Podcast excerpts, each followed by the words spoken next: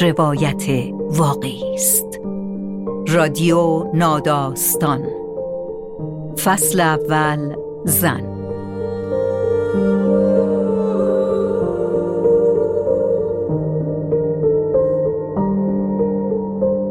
فصل اول رادیو ناداستان با حمایت شیرالات شودر تولید شده.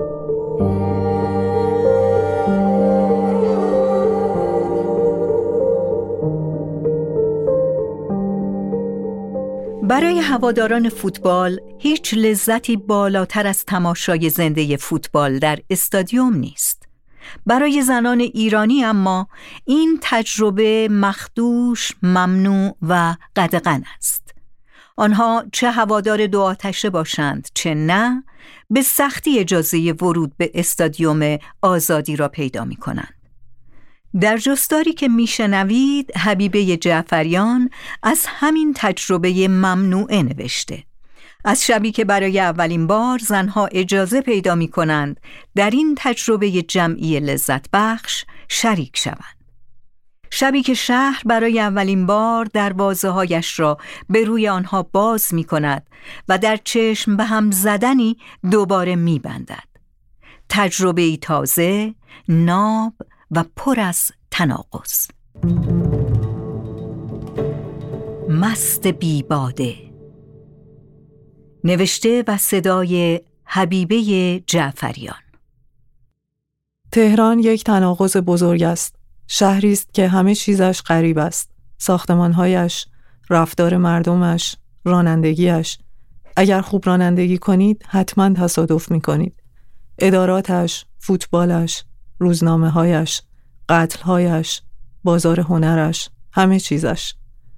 اکران سینماها در تصرف فیلم هایی با plot های مبتذل و آبکی مثلث عشقی است.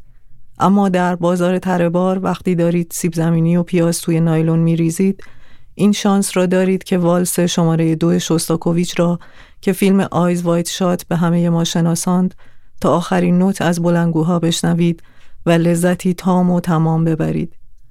در این شهر همه چیز به تئاتر پوچی میماند. مردم بعد از بازی فوتبالی که در آن باخته ایم به خیابانها می ریزند و تا نیمه شب پایکوبی می کنند و آدم حتی اگر نخواهد هر روز یاد ساموئل بکت می افتد. و یک بار که در باغ کتاب تهران واقعا به تماشای یک اجرا از در انتظار گدو نشسته بودم شنیدم که آقای پشت سرم در جواب خانمش که پرسید نویسنده این نمایش کیه؟ آدم معروفیه انگار. قاطعانه گفت گابریل گارسیا مارکز. در تهران مردم هنوز پوست میوه را از شیشه ماشین پرت می‌کنن وسط خیابان. ولی در صف نان سنگک درباره برتولد برشت حرف می‌زنند. در این شهر در یک کوچه نچندان دور و دراز به چشم خودتان از پنجره های فرانسوی خواهید دید تا سردرهای رومی و کاشیکاری اصفهان و برج سر به فلک کشیده به سبک آمریکایی همه در کنار هم شهری که راننده تاکسی هایش در چمن وسط میدانها به نماز می ایستند و در مسجدهایش فیلم نشان می دهند. نبرد الجزیره پونت کورو و روح جریزوکر را خودم در مسجد دیدم و در همین شهر شده که در تاکسی نشسته بودم و ساعت شش غروب بوده و به گوش خودم شنیدم که گوینده پخش زنده رادیو گفته اینجا تهران است. ساعت شش بامداد و توی تاکسی همه به هم نگاه کرده ایم و دست آخر راننده گفته بنده خدا خوابه. و یکی از مسافرها تصحیحش کرده که خواب نیست مسته. تعبیری شاید از همه راستینتر. در وصف حال شهری که رفتار خودش و شهروندانش را جور دیگری نمی شود توضیح داد. و در عین حال تعبیری شاید از همه پرتر برای توضیح رفتار شهری که در آن مستی جرم و شراب حرام است. در تهران همه مستند اما به قول شاعر مست بیباده. می‌دانم گیج شده اید اما آیا تناقض را به روشی جز تناقض می‌توان شرح داد؟ در تهران به همین دلیل خیلی میخندید اما گریه هم زیاد می‌کنید. می‌گویند مرد گریه نمی کند این هم از آن جمله های سکسیستی است. هم در حق مردان هم در حق زنان و هم در حق گریه کردن. واکنشی پیچیده و انسانی که گاهی مظهر باشکوه در این جنبه های درون ماست. به نظرم کلیشه مثل این باعث شده در تقابل با آن وقتی زنی گریه می کند لزوما به شکست و ضعف تعبیر شود. اما من در این متن می‌خواهم از گریهی برایتان بگویم که هیچ کدام اینها نیست و شاید فقط در شهری مثل شهر من که هرچند جفاهای بسیار در حقم کرده همچنان عاشقش هستم محتمل یا ممکن باشد.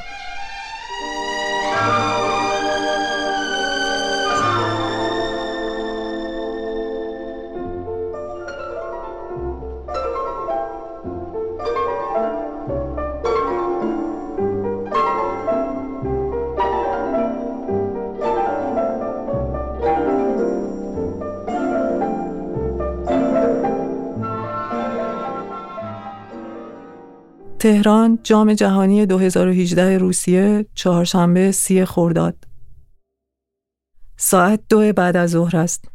پشت میزم توی دفتر یک مجله سینمایی که ده سال در آن کار کردم دارم یک ترجمه بد از مقاله‌ای درباره Game of Thrones می‌خوانم و حرص می‌خورم. قرار بود چاپش کنیم ولی الان دیگر بعید است. در اصل از دیشب دارم حرص می‌خورم.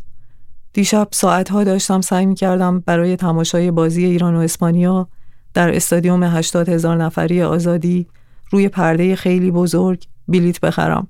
اما نشد که نشد. اگر امشب این اتفاق بیفتد اولین بار بعد از چهل سال است که ما هم می توانیم برویم استادیوم.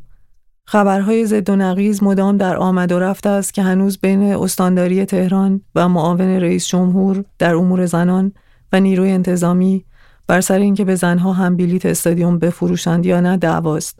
ناگهان علی همکارم می‌گوید سایت فروش بلیت برای تماشای بازی امشب توی استادیوم آزادی را باز کردند. قرار شده خانم ها هم بروند. علی می‌داند اهل فوتبالم و بازی اول ایران با مراکش را هم رفتم. در یک سالن سینمای پرت در بزرگراه حقانی دیدم. بازی ما با اسپانیا ساعت ده و نیم شب است. و ساعت سه بعد از ظهر در بالکن یک دو تا بلیت گیرم میآید. نمی‌دانم چرا دوتا می‌خرم. از ذوقم بود. علی با احتیاط بهم یادآوری می کند که حتی اگر همه چیز خوب پیش برود بازی نصف شب تمام می شود و استادیوم آزادی 6 کیلومتر آن طرف فرودگاه مهرآباد است. یک بیرون شهر واقعی. می‌گوید چون ماشین نداری و آن موقع مترو هم نیست از الان فکری به حال این بکن. می‌گوید محمد رضا و حسین دو تا از دوستان روزنامه نگارمان هم بلیت دارند و می‌روند استادیوم. چون هر دو ماشین دارند می توانی حداقل بعد از بازی جایی دم در استادیوم با یکیشان قرار بگذاری که با هم برگردید. فکر می کنم بد فکری هم نیست. اول به محمد رضا زنگ می‌زنم. فوتبالی تر است. می‌گوید نمی‌داند اصلا بیاید یا نه. می‌گوید این شر و شورها مال 17 18 سالگی است. دیگر 39 سالم از خر پیرم. مرا چه به استادیوم رفتن؟ و با لحنی بی‌حوصله می‌پرسد صدای تو چرا انقدر خوشحال است؟ حوصله این دیالوگ را ندارم. می‌گویم ببین اگه نمیری یه کلمه بگو نمیرم. چرا فلسفه میبافی و پای کائنات رو وسط می‌کشی؟ می‌گوید تو حتما میری. می‌گویم آره. می‌گوید پس شاید بیام بهت خبر میدم. به حسین زنگ می‌زنم. حسین شیرازی است و به همین دلیل خیلی خوشقلب است. اما به همین دلیل هم اهل لمیدن و روزگار به خوشی گذراندن. می‌گوید وای حبیبه چقدر دلم می‌خواد باهات بیام ولی راستش از یک ساعت پیش احساس می‌کنم یکم تب دارم. می‌گویم پس اصلا صلاح نیست با این وضع بیای استادیوم حسین جان. بمون خونه و استراحت کن. هنوز برنگشتم سر میزم که تلفنم دوباره زنگ می‌خورد. فائزه است خواهر کوچکم. 28 سالش است اما برای من حکم بچه هم را دارد. می‌خواهد امشب بیاید پیش من. می‌گویم دارم می‌روم استادیوم و معلوم نیست کی برسم خانه. جا می‌خورد. می‌گوید مگه اجازه دادند؟ فائزه در جا قبول می‌کند با من بیاید. بهش می‌گویم ببین از الان گفته باشم تا بازی تموم بشه ساعت یک و دو صبح میشه. وسط اتوبان کرج. نه ماشین داریم نه مترو هست نه امیدی به اسنپ. فائزه مکس هم نمی کند می‌گوید خب آره دیگه می‌دونم. ظاهرا او درگیری های فلسفی با خودش یا فوتبال ندارد و تب هم ندارد. محل کار فائزه دم آپارتمان های آسپه در شمال غرب تهران است.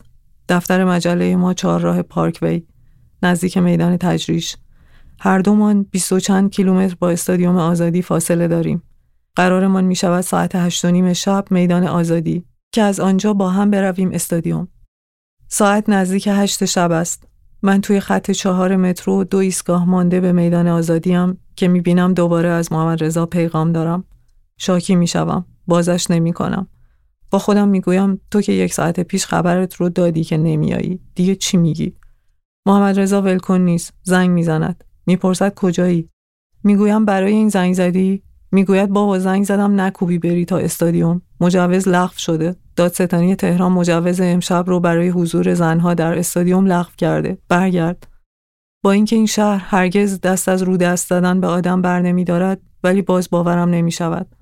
حرف محمد رضا را سریع گوگل می کنم. راست گفته. همه خبرگزاری ها نوشتند. فقط دو ساعت تا بازی مانده. اول به فائز زنگ می‌زنم. چهارراه ولی است که سوار خط چهار مترو شود و بیاید میدان آزادی. وقتی خبر را بهش می دهم پشت تلفن ناگهان ساکت می شود. با صدایی کمزور و مردد می پرسد حالا چیکار کنیم آجی؟ نمی‌دانم. ولی این جوابی نیست که دلم بخواهد به این خواهر جوان که حیران و سرخورده وسط چهارراه ولی عصر ایستاده بدهم. می‌گویم پیاده راه بیفت برو سمت چهارراه کالج. منم با همین خط برمیگردم اون سمت. دم بازار چارسو همون می‌بینیم. میریم اونجا بازی رو می‌بینیم. هر طور شده این کار رو می‌کنیم. زوغ زده می‌گوید قبوله.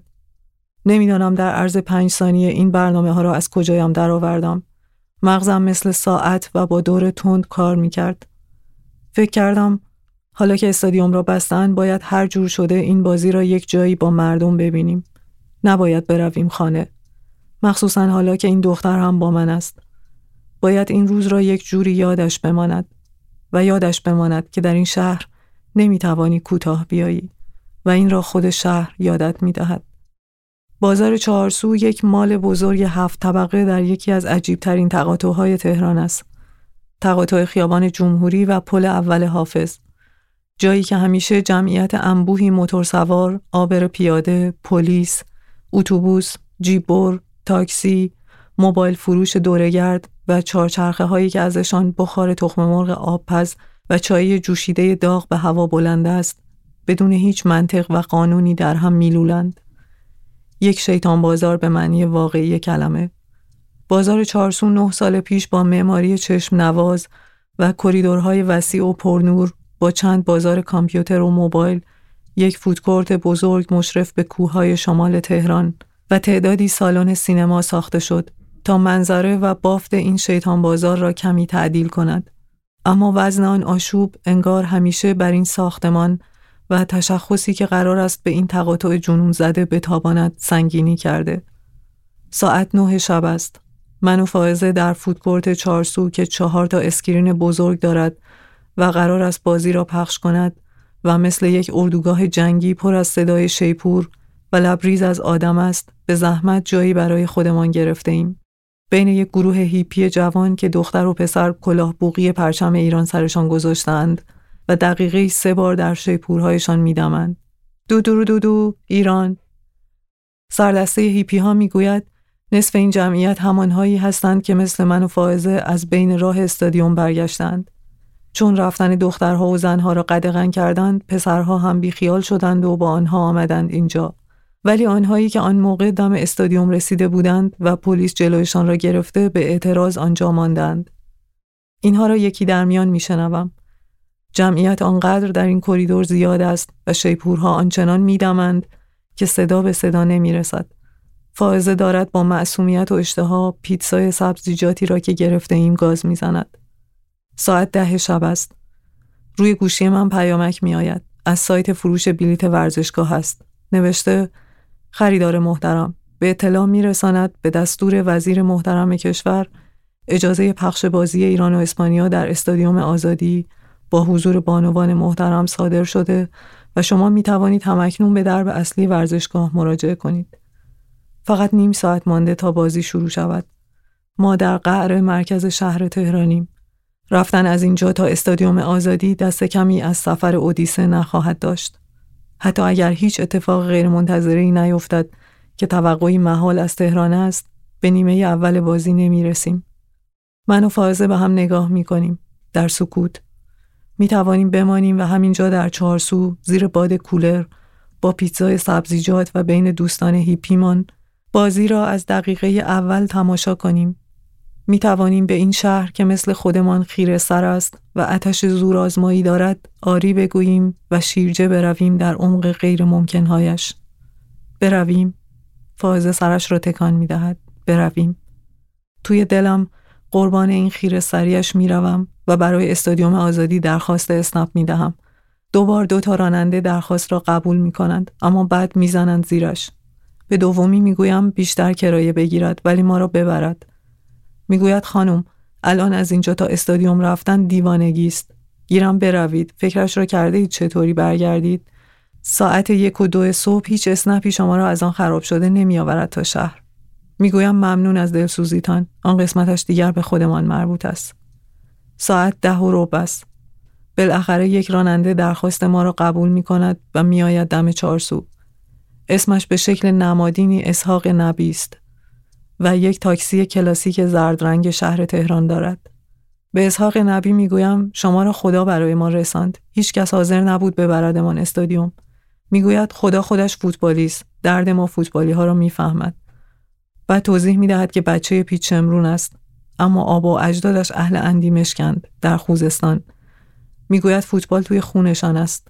در حدی که برادرش خانواده را سوار پژو کرده و هفت نفری راه افتادند از اندیمشک زمینی رفتند مسکو برای دیدن بازی های ایران شش هزار کیلومتر. تازه دارم می‌فهمم چطور شده که اسحاق نبی قبول کرده ما را از چارسو ببرد استادیوم. در مقابل کار برادرش این یک شوخی دم دستی است.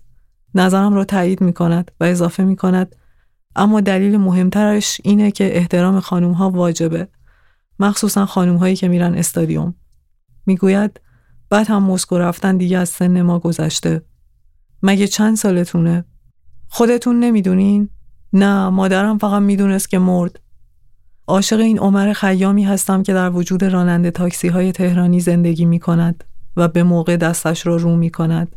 دم استادیوم وقتی می خواهیم پیاده شویم اسحاق نبی یا همان عمر خیام دو تا گلابی از توی داشبورد در می آورد. یکی می دهد به من یکی به فائزه. می‌گوید به خاطر اینکه دل شیر داریم. ساعت یازده رو به شب است. نیمه اول بازی ما با اسپانیا صفر صفر تمام شده. دو تا ماشین پلیس دو طرف درهای استادیوم کشیک ایستادند ولی کاری به کار ما ندارند. پسرکی ده ساله و دورگرد با ماژیک رنگی میدود طرفمان. من و فائزه به هم نگاه می‌کنیم در سکوت و صورتهایمان را یکی یکی جلو می‌بریم و پسرک دو تا پرچم ایران روی لبهایمان نقاشی می کند. سبز، سفید، قرمز و ما میدویم به سمت درهایی که بعد از چهل سال به رویمان باز شده است.